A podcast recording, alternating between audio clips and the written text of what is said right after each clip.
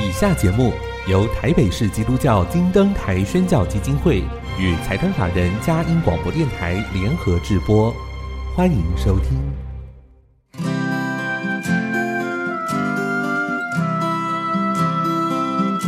在现代紧凑的生活节奏里，以爱建立和谐的家庭生活，以喜乐专业的态度投入服务。一起营造你我的美丽人生，成为一个快乐又丰富的译文生活家。译文生活家，本节目是由林森南路礼拜堂社团法人中华民国合家欢协会、佳音广播电台联合制作，欧灵静主持。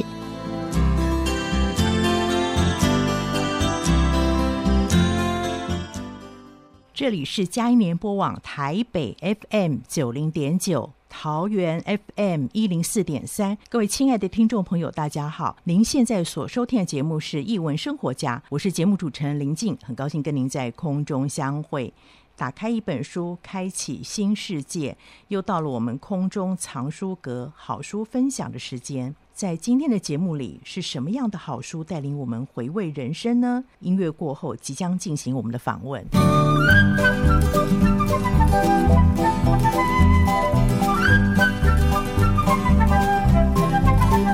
你像春天的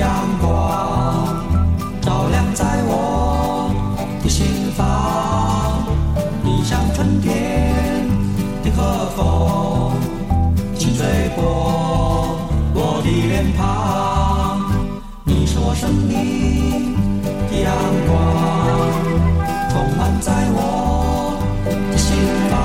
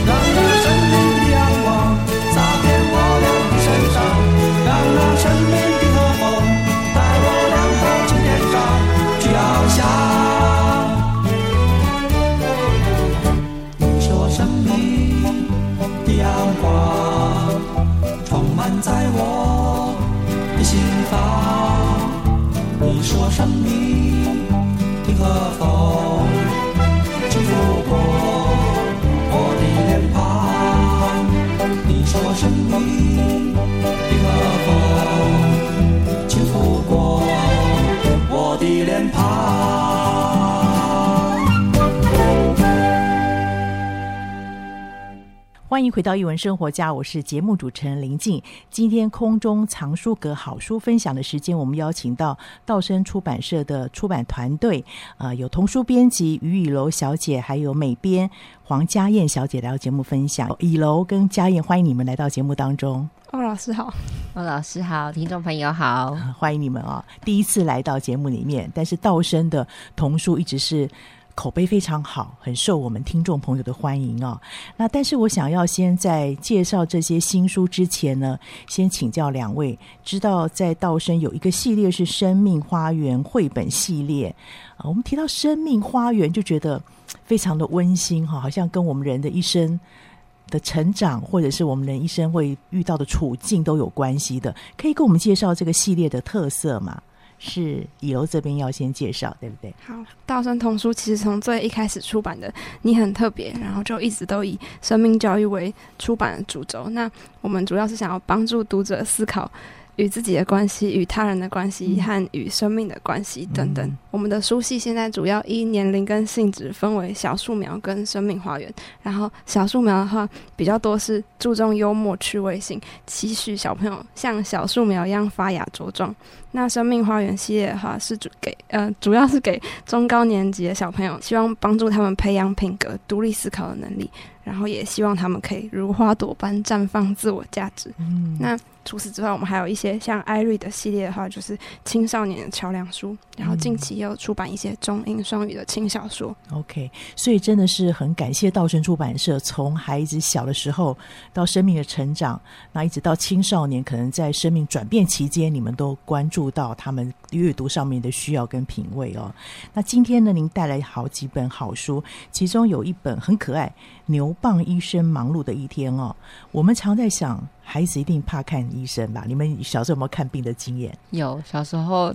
很讨厌看医生，对，特别讨讨厌的就是牙医。牙医哦，很紧张，对不对？看牙医到现在都还是很害怕耶。是因为我们听到那个医生北北跟那个警察北北是同样类型的，让大家望之却步哦。这样，那但是这本书很有意思，他用非常有趣的方式来介绍医生的一些。特质工作啊，那当然还有一些好像医学上面的简单的一个呃宣导。那可以跟我们介绍一下牛蒡医生这个绘本作家，还有他大概讲些什么故事？现在其实大家都知道，大人有饮食文学这个文学类别，对那其实儿童也有属于儿童的饮食文学。然后这本作者这本书的作者职员步子老师，就是擅长将食物料理成一道道值得细细品味的故事。他之前出版的年糕系列，像年糕去澡堂、年糕去海边，也是他的插画作品。然后现在都很畅销。那他早期作品《锦花奶奶的秘密》最近也有重新再版。那从《锦花奶奶》然后一直到现在这本书，可以看到作者的画风逐年变化，但不变的是他对绘画他作品中的细腻和童趣。然后他的作品也经常以食物为主题，巧妙的将我们生活中常见的食材变成小朋友喜欢接受的可爱角色。那每一本书都充满了他的巧思，让读者阅读的时候可以会心一笑，或者是有不同的收获。嗯，家燕这边呢要补充说明吗？哦，我来跟大家介绍一下他的故事吗？对，就牛蒡医生忙碌的一天这本书，他是从蝴蝶叶就开始呈现这个故事。嗯、他早上。牛蒡医生他起床就先出门散步，再和朋友们去广场一起做蔬菜体操。嗯、回家后呢，和太太一起喝香草茶，才到诊所为病人看诊。那在候诊间里面有正在织毛线的花椰菜，还有看书的金针菇，还有各种不同的病人。而且其实我们的花野菜跟金针菇在上一集蔬菜村系列就有有出现过，对，是带有熟悉感。我们在做这本书的时候就觉得里面的人物真的很亲切，嗯、因为好几个都是我之前看到的，然后就可以反复的去看。哦，原来他在这里有出现过，原来他在这里这样子。是蛮有趣的哦，他那个，而且我们在下在吃火锅，天气冷吃火锅的时候，在看到金针菇或者这些菜蔬菜类的时候，会特别的亲切。我觉得用这种方式，好像孩子就比较不害怕看病或者到医院这件事情，对，对不对？用这个方式会去做一些模拟，然后它的图像也呃蛮特别的啊、哦、部分。可以跟我们分享一下它的图像怎么样来做这个视觉叙述方式？因为我们常说图画书嘛，除文字之外，其实图像也是一个很重要的地方。可以跟我们分享一下。好，那这本书它透过图片和文字传递了许多关于蔬菜的科普知识，像是马铃薯叔叔，他长时间的曝晒太阳以后，他竟然就昏倒了。那我们现实中的马铃薯其实。去保存的时候也要注意，不要让它晒到太阳，阳光直晒嘛，因为它刚好是在它是地下茎，所以在地里面。所以如果你在放在家里的时候没有把它遮光起来的话，嗯、马铃薯也会发芽，还有发绿，就不能食用。嗯、吃的话就会有食物中毒的问题。那还有我们里面还有个莴苣太太，哦、她头很痒，所以去看医 生，到底是怎么了呢？原来是她头上有一只只绿色的小蚜虫，嗯、所以牛蒡医生就开给他瓢虫的处方笺。嗯，那莲藕药剂师呢，就详细的为他说明瓢虫的使用方法。在现实生活中，许多瓢虫也是农夫的好伙伴。嗯、对，蛮有意思的、嗯。我们之前其实有一个活动，就是刚好有机会可以去跟小朋友讲这个故事，然后我们那时候就做了一个互动的游戏，嗯、让他们上来把蚜虫换成瓢虫，然后小朋友都很喜欢那个瓢虫，然后后来拍大合照的时候，就还抢着跟那个瓢虫拍照，好可爱。所以这种书可以让孩子做互动，就是非常难得，不单单只是在讲一个知识的东西，有故事，然后还可以带出一些互动。那我觉得这样的学习。更精彩，而且更深入，对不对？对，而且他那个书书里面的瓢虫啊，嗯、放在莴苣太太的头上的时候，看起来很像美丽的发饰，对，没错，很可爱，红色的嘛，对不对？对而且瓢虫本来就是一种颜色还算蛮丰富的昆虫，啊、没错。那作者他就透过蔬菜他们不同的服装，让读者们可以分辨出蔬菜们的工作。嗯，像是青椒就戴着警察的帽子，苦瓜是背着有邮局标志的背包。那它的那个图像里面呢，后枕间上的墙上的海报，嗯、还有药局的广告，都可以看见作者的小巧思。是。它的墙壁上贴着一张蔬菜保健秘籍，嗯、告诉蔬菜们要多喝水，保持空气流通，经常晒太阳。这不但是蔬菜们的保健秘籍，也是我们平常可以遵守的健康守则。是我在想，这个当时因为是这个原来是应该日文嘛，对不对？对，然后翻译成中文的时候。这个字体的选择，编辑这边应该也花了很多心思吧？哦，那个就图上的字其实是我手写的哦，真的，哦，是我手写。哇，那你很适合画绘本哎。然后因为我原本蛮喜欢画画的，然后我觉得我们童书编辑跟美编的工作，其实就是把这些阅读体验尽可能的让读者也感受到。嗯、然后我们将原文书的细节依照文化语感跟嗯嗯调整成。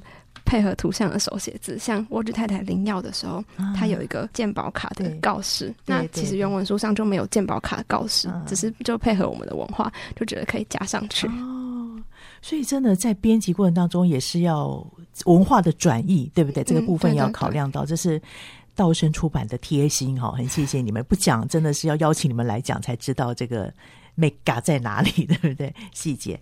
那这本书其实还有不少的一些。特色哈，可以跟我们做一点补充。怎么样可以让孩子在阅读的时候？因为你说你们有带过这个，好像孩子的阅读活动嘛？你们怎么带的？哦，我们就是请了一个比较会跟小朋友讲故事的故事姐姐，对，对，然后让他去书店跟书店的小朋友讲这个故事。啊。然后我们在里面有穿插一些 互动环节，像是刚刚说的瓢虫。太太头上有蚜虫，对，然后再让他们。对，我们要贴瓢虫，我们要做纸人、纸偶、纸娃娃，然后用纸娃娃把那故事演出来，这样这样有实体的东西就比较可以吸引小朋友进入这个故事。因为它其实好多很可爱的图像嘛，所以做成这种纸娃娃是很 OK 的，然后像是舞台剧的。呃，日本有那种纸之居的方式去穿插，那这样你们有很用心设计的一个互动的活动哈，所以也可以给听众朋友参考，或者是我们听者有读有一些是阅读老师推广人，在做互动的时候，也许可以参考这样的方式啊，用那种各种可爱的图像纸偶，然后穿插的，甚至也介绍了你们的那个互动的游戏。我想这样孩子应该体会更深刻，对这本书印象更难忘怀。很谢谢你们带领这个好书《牛蒡先生忙碌的一天》推荐给大家。那还有什么样子的好书呢？我们先进一段音乐，待会儿再请啊、两位编辑来做介绍。我们先进一段音乐。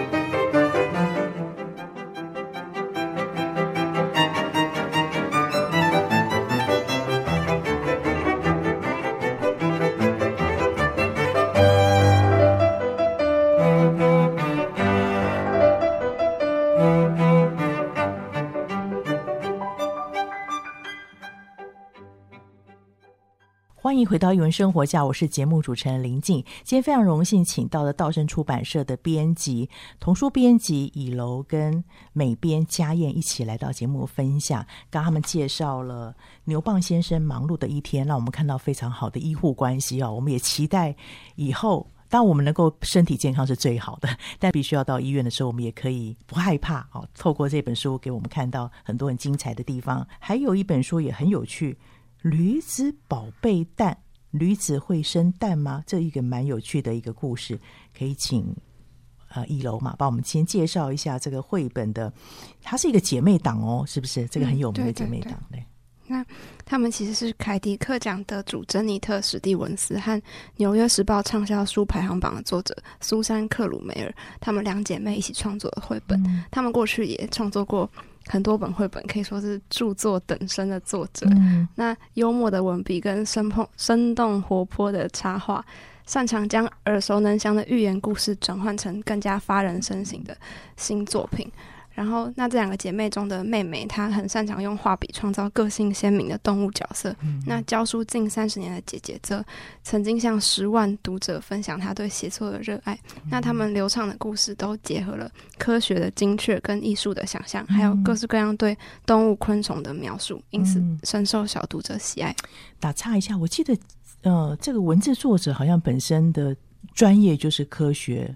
对对，对，科学老师嘛，自然老师哈、哦，难怪呢。那这个部分就是让我们知道，这个姐妹党是非常有经验，而且他们的书也得到很多的好评哦。得到凯迪克奖，其实如果听众朋友不熟悉的话，它可以说是童书的一个很重要的指标。通常得到这个奖，因为他的专业团队评审非常严谨哦，有这个专业人士，还有第一线在实际推广者，所以他们的选书是非常的。客观的、明确，可以说是各国啊，落图画书的一个指标啊。然后这本书在讲些什么？我们一直很好奇，好有意思的故事。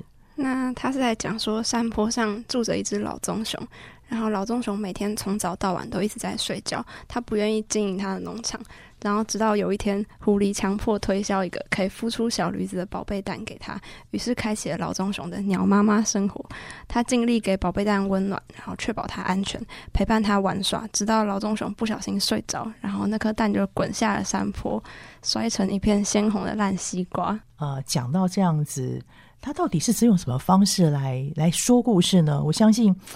本身是一个温暖的故事，有趣的故事，幽默的故事，但是又配合这个作者本身有这个知识的专业嘛，他怎么样去做结合的？可以跟我们做一点分享。他这一个故事巧妙地借由小到大的时间单位，表现出老棕熊孵小驴子的坚持和耐心，而且还透过韵文来呈现。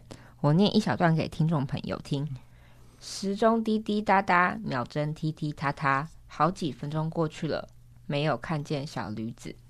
那他就是透过时间从秒到分钟，嗯、分钟累积成小时，小时串联成日夜，日夜更迭为数周。在这个过程中，读者们可以看见老棕熊的努力不懈，嗯、就像是我们的译者罗吉西在导读中所写到的。本书具体展现近年教育心理学家强调的恒毅力及坚毅力。能力需要长时间刻意的练习，那他视觉流动安排也很恰当。读者可以轻易的从狐狸欺骗老棕熊、驴子蛋滚下山，一路跟着故事的节奏走。我我觉得蛮有意思的是，这个故事好像有两个线索，一个是故事本身。一个就是他所谓的科学的东西，要告诉你时间到底是什么。那我们常说绘本是儿童的语言嘛，怎么样让他可以具象化？讲那一分钟，你想小孩子懂得什么叫一分钟吗？以前那个我们常说小跟小朋友说，哎，你在在看故事，在两分钟我们就要吃饭了。其实孩子没有什么感觉。你们猜我那时候怎么跟孩子让他知道什么叫两分钟？用沙漏吗？我用那个 timer，就那个时按时间到了之后，他就知道那个。那个时间，因为他怕不知道多长，但是我觉得这边更具象化。比如说，他这边讲到一分钟等于六十秒，然后他说：“你知道吗？打一个喷嚏大概一秒钟，就是有一个很实际的行动。还有呢，那个蜂鸟的翅膀一秒钟可以拍击七十次嘛，所以就是用这个很具象的形容描述来传递抽象的一个语言。我觉得这个是一个绘本非常厉害的地方，刚好配合他自己的专业哦。刚刚这个编辑有这边提到过哦，这边提到过。那这个老棕熊真的也蛮有趣，他也在做改变，对不对？他也在做改变，所以我发现那个有时候人的改变真的不是突然的，需要有一些时间，哈，需要一些时间。然后刚刚有提到说，呃，他是用一个。时间小到大的单位，它的版面呢？这个部分要不要谈一谈？它版面有什么样的特色？我可以先补充一下刚刚那个，哦、就是它其实除了每一个章节都有小知识，然后告诉小朋友就是时间的观念之外，嗯、它其实里面有一只跳跳兔，然后它是老棕熊的好朋友，嗯、它一直在练习跑步，然后希望可以在下一次的龟兔赛跑中获胜。嗯、但是呢，其实那个龟兔赛跑乌龟。一直从头到尾都默默的在画面里面前进，所以其实绘本每一页都有那个乌龟的身影，哦、就是可以慢慢找，还蛮有趣的。对，这个小朋友会去找，会找那个乌龟到底藏在哪里，躲在哪里哦。所以如果特别还是喜欢看细节，我们大人可能看个大重点，可小朋友会去找那个细节。对，所以有一页出页就会发现，哎，下一次乌龟在哪里？因为龟兔嘛，所以龟在哪里？这样子。好，那美编这边要不要补充一下？第这本书也涉及了一些议题，是他要带读者要带给大家的，可以跟我们分享一下，它涉及到哪一些议题？它其实就是在讲情感的付出跟时间的意义。啊、那老棕熊对吕斯丹的爱，其实就像是家长对子女的爱。嗯、老棕熊尽力的让吕斯丹保持温暖、安全跟快乐，嗯、就是作者在故事一开始的时候献给父母的谢词。他前面写说，献给总是让我们温暖、安全又快乐的爸爸和妈妈。嗯、那因为这个前面刚才提到说。哦，那个狐狸对狐狸跟他说要给他温暖、安全跟爱，然后老棕熊就一直很努力的在让吕斯丹保持温暖、安全跟快乐。对，那就是父母付出这样的爱，可以把吕斯丹变成宝贝蛋。嗯，然后就是我小我在决定这本书的书名的时候，其实。有想到，因为我小时候我爸爸都会叫我宝贝蛋，所以 就觉得这样哈，书名有一个相关这样子，哦，所以你更感同身受了，对不对？看这本书应该很亲切。就那颗蛋本身，其实它其实就是一颗西瓜嘛，啊、所以其实没有很特别。是，但是因为劳动熊付出了这些时间，所以把那颗蛋变成了他的宝贝蛋。OK OK。然后我们每天，我们每一个人一天都是二十四小时，那其实很公平。但是就如同导读里面写到的，我们每一个人利用相同的时间所创造的价值都不同。那希望可以。透过阅读《绿子宝贝蛋》，帮助读者重新思考我们的人生，就是花时间所追求的价值是什么？嗯、对，我们每个人都在过我们的生活，但每一分每一秒你做的事情到底价值是什么？这个可以让我们很多的提醒。特别在这个新的一年哦，我觉得这一本书来的正是时候啊。那当然，除了这本书之外，他赤焰前面有另外一本，也是他像他们姐妹的作品，对不对？没错。我们之所以会知道《驴子宝贝蛋》这本书，其实就是因为刚刚姐妹党他们的另外一本绘本《善良小狼》。嗯，那这一本书是在讲述一只善良的小狼，他在大坏狼的家庭中不被接纳，爸爸妈妈为了要让他成为一只坏的野狼，而把他送去了大坏蛋学校。大坏蛋学校里面的老师有喷火龙、巨人，还有灰姑娘的后母和姐姐们。嗯，那小狼。竟然跟他的老师们分享自己的好习惯，最后就被校长赶出了学校。书中的善良小狼，他不但会跟小猪玩，还会自己刷牙，自己阅读睡前故事。而他阅读的那本睡前故事，就是我们的驴驴子宝贝蛋，所以都有相关哦。如果眼睛精的明亮的孩子会去找找看，哎，到底是哪一页哦？这我们就不爆雷，让大家去找。那这本书的话，它有涉及到很多，比如说童话故事。还有有一些要带出的议题哦，我觉得有点颠覆我们对父母亲的那种想象，对不对？他有时候我们觉得父母亲都会跟孩子要乖，好好读书，东西要整理好，这这完全就颠覆了。所以他这边到底要提些什么呢？他有什么样童话的特色跟要讨论的一些议题？嗯，那小狼中有很多童话故事的角色，像是巫婆跟毒苹果等等。嗯、对，其实还有主角设定也是一只狼，就是他其实就在讲说，狼一定要是坏的嘛。啊、那也提醒小朋友，就是面对师长的期许，是不是可以有独立思考跟分辨善恶的能力，嗯、然后帮助他们绽放独特的自我价值。没错，在现实当中，我们除了师长，更多会面对的是同才的压力，嗯、例如。国小的时候，可能有很多同学他们会骂脏话，或者是考试作弊。嗯、那如果没有跟着一起做的话，可能同学就会说啊，你怎么这样子？嗯、你怎么这么不合群小啊？你很讨厌啊！所以不知道，可能孩子们就没有勇气去做对的事情。嗯，所以其实不容易哦，因为现在我们常看到社会有一些或者学校环境有一些霸凌的事件嘛。对，那被霸凌者常常就是那个他其实是一个想要从善，可是环境不允许哦，所以遭到这样的对待。我觉得这本书有一个很好的提醒，怎么样有智慧的。呃，可以去面对这样的处境，更重要是你自己的立场要坚定。你们小时候有碰到这样的状况吗？小时候应该会有那个同学想作弊，你给他看考卷的时候，借我看一下考卷嘛。走，那那个时候你怎么办？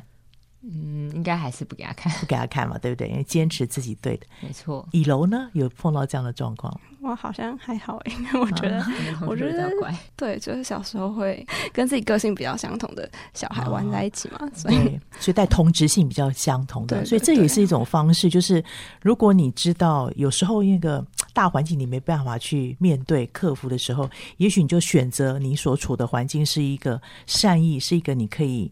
Handle 得了的，我对你来讲，好像个性特质会比较接近的环境，对不对？对，对。我觉得这个最后的故事也有一个翻转，就是爸爸妈妈好像也因为那个爱孩子，本来是一个坏蛋父母亲，他们也开始学习孩子的一些方式，想要去亲近孩子，所以我觉得那个善还是有很大的一个力量在那个地方。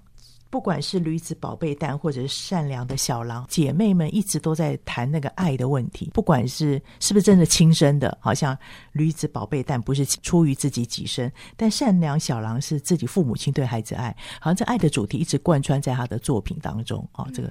因为她们姐妹很擅长从生活中取得灵感，嗯，所以她们都是把在生活中的感受转化为绘本故事。不是哈，对，很谢谢两位这样的分享，还推荐给大家《驴子宝贝蛋》跟《善良小狼》是非常精彩，而且非常有趣，而且最主要是他们的幽默会让你会心一笑，它不是很浮夸，但是你会。读了之后，好像就跟我们生活当中某一些地方可以做一点连接，然后也可以做一点提醒。那非常精彩两本书推荐给大家。那我们先进一段音乐，大家看看还有什么样的好书。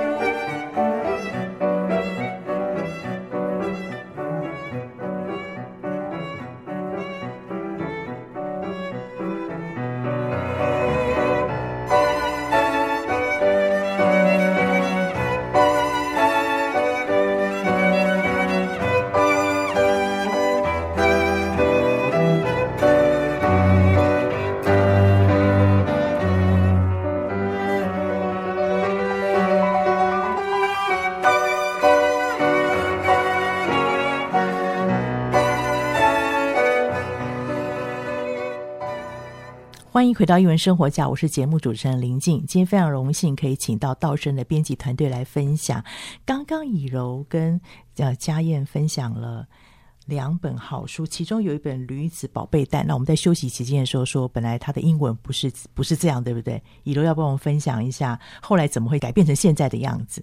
对，它其实英文就是驴子蛋，嗯、只是我们那时候拍驴子蛋的时候就想说，嗯，好像不是很好听，啊、所以就想要给它一个可爱一点，然后也跟故事内容有关的名字。是，好，所以有时候发现这个英文的文字，特别在书名上面，编辑都花了很多心思，能够把这个故事的意涵更加的表达出来，所以加了“宝贝蛋”两个字，我觉得更贴心哎，更温暖，而且有更有趣味性啊，更有趣味性。那提到这趣味性。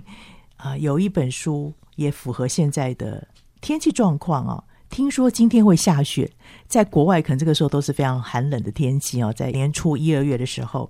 但这本书蛮有意思，可以跟我们先介绍一个绘本作家，还有他到底在讲些什么故事啊？我们的作者霍华德·麦克威廉，他是一位优秀的插画家，曾经是美国和英国版周刊杂志的封面艺术家。尽管他拥有丰富的绘本经验。但是在听说今天会下雪这本书，却是他首次担任作者。翻开书籍的第一页，我们可以看见爸爸他看着手机上的气象预报，对小男孩说：“今天可能会下雪。”于是小男孩一整天都在期待下雪，时不时就会偷瞄外面是否已经在下雪了，嗯、但还是一直没有等到雪下下来。每一次小男孩看向外面，作者就会把镜头放在一个街景跨页上，小男孩口里说着。外面什么都没有发生，但其实呢，一幅幅的街景却随着时间，每一页都发生了有趣的变化，嗯，很有意思哦。我不知道你们对下雪有没有什么期待？台湾比较少，除非你到那个山上去才会碰到雪嘛。你们有到雪地的经验吗？有。我之前跟爸爸还有姐姐出去玩的时候，嗯、就刚好在日本遇到下雪啊，超级开心的，开心哦、就因为很开心，对不对？孩子来讲啊，对，我第一次看到雪，所以我就很快乐的去踩雪，然后我的鞋子就湿掉了。真的，那个时候我才知道哦。原来雪是会把我的东西弄湿的耶！啊、哦，会啊，它是融化，它是冰嘛，对，它是会融化，然后我鞋子就湿掉，就变变得更冷了。哦、然后我还直接去堆雪人，哦、没有戴手套。哦、那雪应该下的够大，才有办法堆起雪人。就刚好下了蛮多天的，天的哦、所以就从第一天到离开都一直有雪，就很快乐。哦、然后过了几天就发现，哎，其实下雪对于我们来讲很快乐，但对。居民来讲可能很辛苦、欸，不方便，对不对？就是务实面对，所以那个想象跟美好是孩子的心情，没错。对，可是遇到那个面，比如他们的车找到装什么铁链才不会打滑嘛？对对，就算是人的话也会打滑，也会打滑哈，所以要小心。乙楼呢，有这种。到雪地的经验，没有，没有看过雪，因为 我们家人都很怕冷，但我其实没有很怕冷，可是因为我爸很怕冷，哦，真的、哦，就都会避开可能会下雪的天气，这样子。那你自己会很憧憬吗？看到还蛮想看看雪的，是什么样子啊、哦？嗯、对，真的，这个每个人的心情不一样，孩子的心情跟。碰到现实生活状况的又很不一样了。那刚才也提到了这个故事，还有介绍这个作家，他的文字其实不多，对不对？这个里面的文字不多，但他有很特别的一个叙事的方式，可以跟我们做一点介绍。嗯，文字量少的图画书，往往会被认为说是故事性不够强烈。嗯、但是听说今天会下雪这本书，并不是故事性不强烈，相反的是充满了很多个故事。它的主线故事是小男孩在等待下雪，然后失望。然后又最后看到雪的兴奋，嗯、但是作者生动精致的绘画风格却藏着很多幽默跟戏剧性的支线情节在图画里，像是前面的一个跨夜小男孩打开家门查看天气，嗯、他旁边的杰克罗素犬就酝酿许久，趁机冲上街道。嗯、那街道上。原本在台阶前面的猫就受到惊吓，然后逃窜到树上，嗯、然后树上原本的金翅雀就仓皇飞起，准备在屋顶落脚。结果屋顶上原本有一只脾气暴躁的鸽子，然后它就很生气的赶走了那只金翅雀。嗯、那金翅雀就满脸不悦的飞向路灯，嗯、然后原本在路灯上唱歌有一群北美红雀跟蓝山雀，他们听到就是他画出了那个金翅雀很生气的跟他们讲他的遭遇，嗯、然后他们就。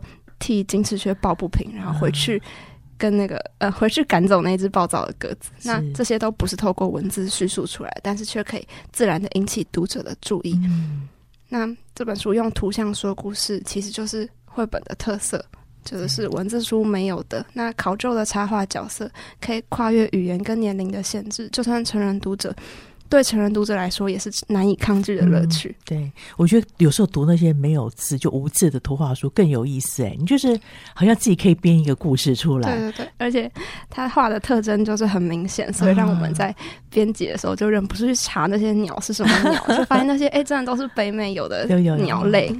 所以这个编辑要做功课哦，大家别以为说编辑只是这样改改错字而已，没这么没这么容易，对不对？背后要做好多功课。所以其实当编辑的工作也让我们。增长好多的见识是吧？嗯，因为我们两个都很喜欢鸟。哦、它里面不是只有很多画的很考究的鸟，还有非常多不同品种的狗狗，哦、而且也有很多不同品种的猴子。猴子虽然我对猴子没有研究，所以认不出来。对，而且里面故事的小男孩，他就说：“哦，如果今天下雪了，嗯、那我就可以滑雪、溜冰、堆雪人，对，还要做雪天使。嗯”然后，其实，在看那个故事的时候，就可以发现。猴子把那些事情都做出来了，都做出来了。就看到有一只猴子在雪天使，嗯、有的猴子在堆雪人，对，还有一只猴子在打坐，对，超级可爱。所以它等于是好像故事中的故事，对不对？没错，就是我们在看一个主线的故事，可是小男孩又在说出另外一个故事，那旁边的演员就很入戏，对不对？旁边的还有很多不同的小故事，嗯、还有努力搬家的家具工人，工人还有一个邮差把他被。乌鸦袭击，因为乌鸦很喜欢亮晶晶的东西，啊、所以他就去偷他的东西，就很有趣，就看到很多不同的故事。所以我在讲，我觉得这种书就一面就可以慢慢看嘞，对不对？不要急着讲哈。所以跟爸爸妈妈说，有时候这些书你不要嫌它字少，没几个字就卖这么贵哈。其实它里面的图哦，非常的精彩，可以慢慢读，就是可以停在那边，然后看看。这个小男孩虽然主角是小男孩，他周边发生很多的事情，有好多的故事线。那也许就这一页就可以讲好多的故事，那种看图说话的方式进行，对不对？没错。而且他的场景虽然都是在同一条街道上，嗯、但是他却用翻页这件事情来推演他时间的流动和天气的变化。对，仔细观察他的天空的话，我们可以看到他的天空颜色显示出清晨到夜晚，嗯，而且他的。情节是用连续画面来串联起来的，让读者可以不断的来回翻看，培养专注力跟观察力。嗯，而且作者他在画的时候还特地用线条来代表移动的路径，嗯、像是以柔刚刚有提到杰克罗素犬从家门冲出来的时候，他就有画他的移动的路径，哦、然后也有画那只猫咪被吓到然后跳上树的路径，哦、就是用线条来表现，是，然后就可以引导读者看见故事中的各个小插曲。它真的很值得仔细欣赏。对，所以刚才两位编编辑所提到，其实图画书是平面纸的一个作品，怎么样来看得见时间的动态，还有这个速度感，好，那个动态感，这个作家是非常厉害的啊！也这个在一些细微末节的地方铺陈了好多这样的一个精彩。好，然后这个作者呢？其实我觉得他在虽然从角角度都是从儿童的角度，主角角度在讲，但你觉得他对儿童的认识，或是他觉得儿童对世界理解跟观察会是什么样子？他的儿童观是什么样子的？呈现。他很有趣的是，他在每一页画小男孩看向窗外的时候，小男孩的眼睛时都在看天空，嗯、他都没有在注意街上或者窗户外面发生什么事情，嗯、所以他就一直说什么事情都没有发生。嗯、但是其实根据皮亚杰认知发展理论，二到七岁的小孩就是比较倾向关注自我，自我嗯、然后思考跟行动是以我为出发点，他不是自我中心，只是他就是。比较难以触及事件的全貌。嗯、那七到十一岁的小孩就会开始察觉具体事物之间的连接。嗯、那这个时候其实就是。进一步学习逻辑推理的时期，嗯、那这本书中的图画细节其实就是可以训练小朋友的逻辑推理。嗯、那考验小读者在翻阅的时候，可以仔细观察每一个角色的变化。嗯、然后在亲子阅读的时候，家长也可以问问看小朋友看到什么。那如果你是小男孩，你会如何选择你的观看视角？嗯、那可以一边训练观察力，一边训练表达力，然后陪伴小朋友在观察中认识这个世界，然后也可以让他们酝酿酝酿丰富的想象力。其实每个人的成长就是要慢慢去走出自己的这个局限，然后去跟世界做一点互动。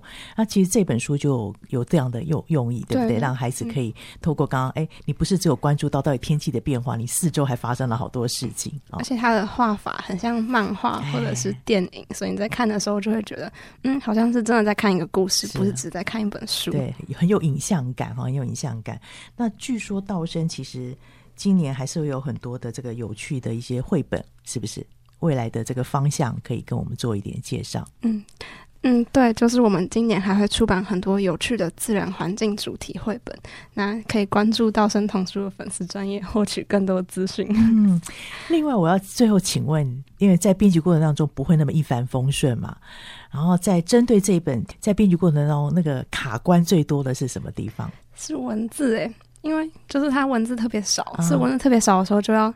花更多的精力去精雕细琢，哦，所以这本书的文字我们其实修改了大概三四次的大概。哦，对，因为越少越难表达。美编这边呢，在整个的编辑过程当中，你觉得最大的一个困难，或是最大的收获是什么？我觉得最大的困难是克服色差，因为原文书的纸和台湾的。国产纸可能颜色会不太一样，哦、可能效果不同。它的纸比较偏白，嗯，但是通常国产纸会比较偏黄，嗯，所以印起来的话就会有比较明显的色差。然后我们还是非常努力的想要去克服它们，是可能透过图调整图画的颜色，嗯，或者是去看印的时候跟师傅讨论我们要怎么印，嗯，或者是在选纸的部分上更加的用心。对.这一定要让你们说出来，让听众朋友知道，说一本书的完整不是那么简单，翻几页就没了啊。然后呃，其实有背后有好多很用心的过程，文字的雕琢，还有包含纸的选择、装帧的方式，包含那个呃，从原文书变成中文书的那个字体。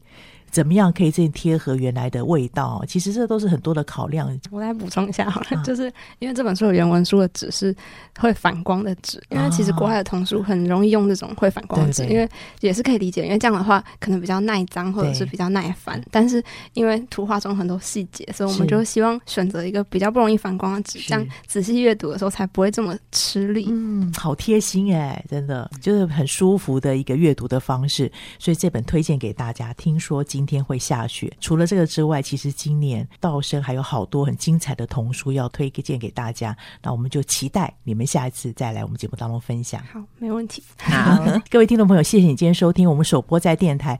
过几天之后，你可以在我们的嘉音联播网点选今天所有的连接都在那上面，或者 Pocket 上面也有，可以分享给您中南部或是海内外的朋友。特别我知道有一些海外的朋友正在学繁体中文，都有道生的童书是你们很好的选择。谢谢你今天收听，欢迎下周同一时间。再会。